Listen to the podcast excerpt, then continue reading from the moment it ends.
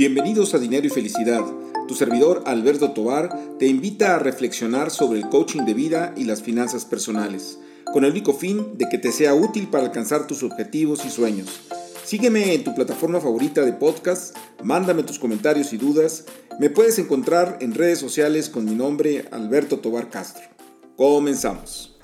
Hola, pues nuevamente en este podcast de dinero y felicidad. Con mucho gusto estar con ustedes y tratar un tema que creo que es muy importante porque creo que detrás de cada ser humano hay un emprendedor, eh, alguien que se nos les ocurre negocios y, luego los ve uno realizados por otras personas y dice, híjole, ya se me había ocurrido a mí antes y tiene mucho éxito y me siento mal, me siento frustrado.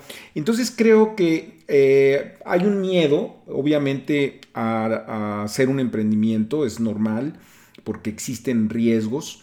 Eh, de hecho, lo, que de alguna manera nos damos cuenta si analizamos eh, a los emprendedores, pues eh, vemos que esos emprendedores exitosos, que vemos exitosos, son personas que se resisten o que tienen, la, vamos a decir, la, la resiliencia al fracaso y que después de múltiples experiencias, pues llegan a tener, por supuesto, pues ya eh, pues algo, un éxito rotundo, ¿no? Pero que nosotros solamente vemos en su momento solamente lo bueno y no todo el esfuerzo que se hace previo. Eh, también vemos otro tipo de emprendedores que eh, vienen pues de, con una herencia de emprendedores que, que han tenido una cultura de negocios en sus casas y que toman esos riesgos también. Y que además, bueno, tienen el apoyo del capital de la familia. Eh, hay una infinidad de libros, infinidad de circunstancias que, debe uno de considerar para, emprender. Y uno em, eh, regularmente piensa que la rentabilidad del negocio es el objetivo final. Uno piensa en, ah, algo que, que, genere recursos porque a lo mejor ya estoy aburrido de, mi trabajo, este, no me gusta, quiero em, emprender algo o me hace falta dinero y no, no puedo tenerlo por la vía de ser un empleado o me doy cuenta que el ser el empleado pues tiene de alguna manera una limitante en cuanto a ingresos y yo quiero tener un mayor bienestar entonces eh, el, emprender pues podría solucionarlo, ¿no?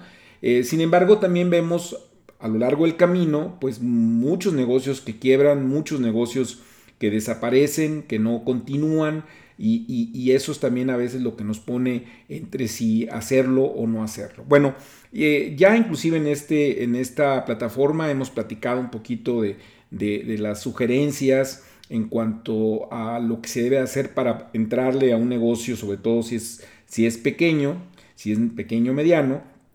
Eh, pero ahora yo quisiera también compartirles la idea de que yo creo que el, emprender no solamente deja la rentabilidad del negocio, no solamente deja dinero, sino que deja muchas otras cosas, ¿no? Eh, en, el, en, el, camino, ¿no?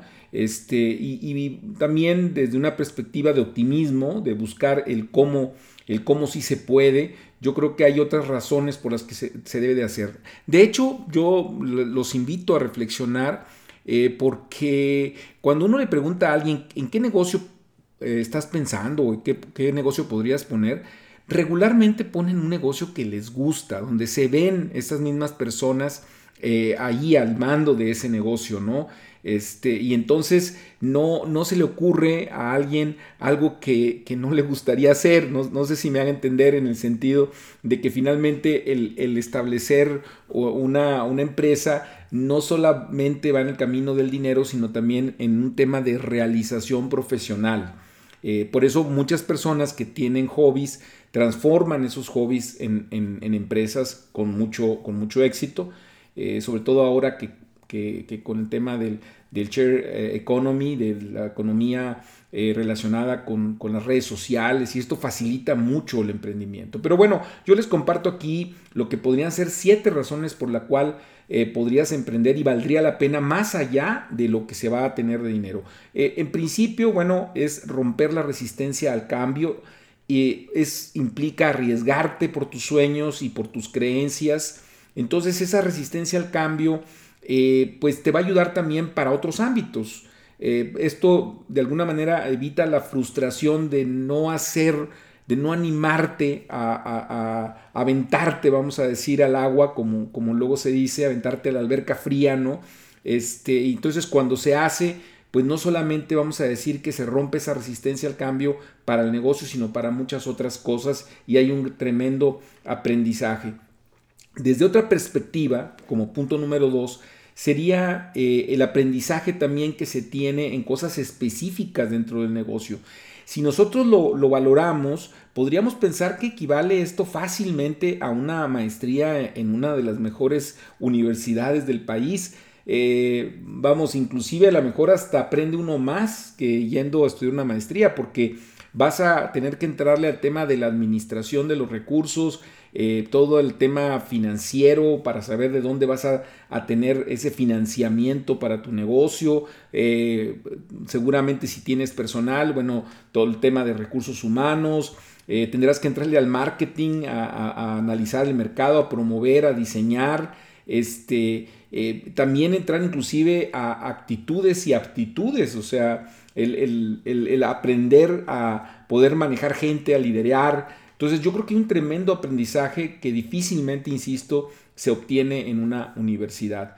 Eh, un aprendizaje también de estas siete razones que les quiero compartir, la tercera sería el darte cuenta cómo el mercado es el que manda. Yo, yo he escuchado muchos emprendedores que dicen que, no pudieron eh, tener éxito, que dicen, este, es que el mercado no me entendió es que no se trata de que el mercado te entienda a ti, sino que tú entiendas al mercado. Y en ese sentido implica sensibilizarte de lo que tus clientes quieren. Eh, y yo creo que ahí, eh, independientemente de que tengas éxito o no con tu negocio, vas a sensibilizarte eh, sobre el mercado en el cual estás entrando.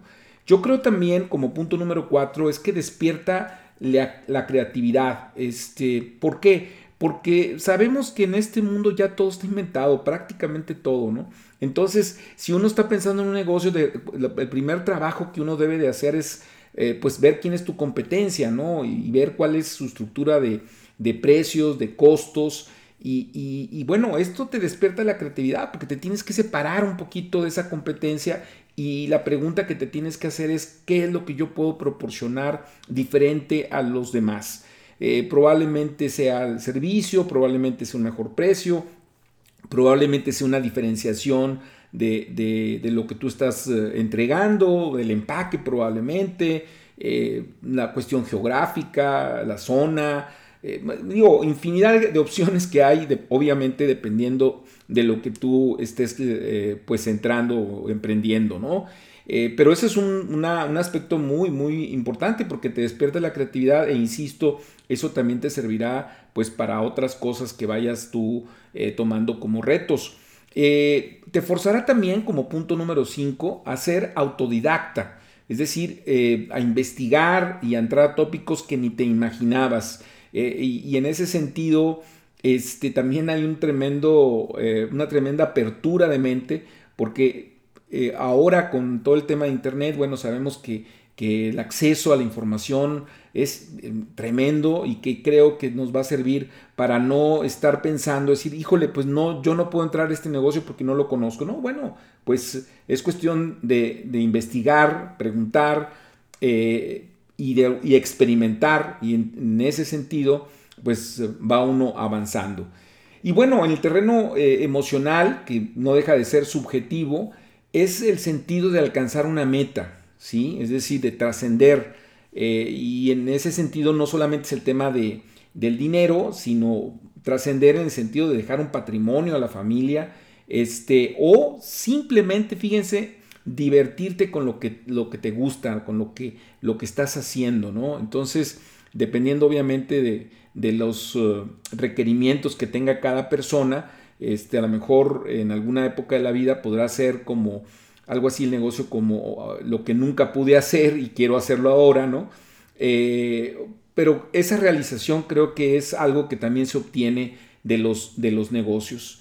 Y bueno, al final del camino, el hecho de que se construya el negocio como punto número 7, pues eh, creo que podrás convertirte en una persona con una solvencia económica mayor, y darle a tu familia también un mayor bienestar.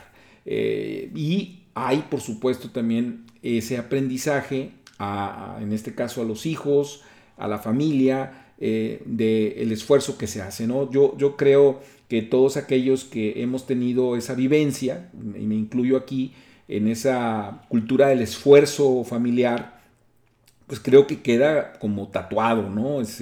El hecho de que tú ves a tus padres esforzarse en un negocio y, y, combatir o los retos y llegar a alcanzar metas, pues es un tremendo, tremendo aprendizaje que se le deja a la familia. Pues bien, esto es lo que quería compartirte el día de hoy. Espero que haya sido de utilidad y como siempre estoy a tus órdenes en las redes sociales, muy en particular en Instagram, arroba atobar.castro. Y hasta la próxima.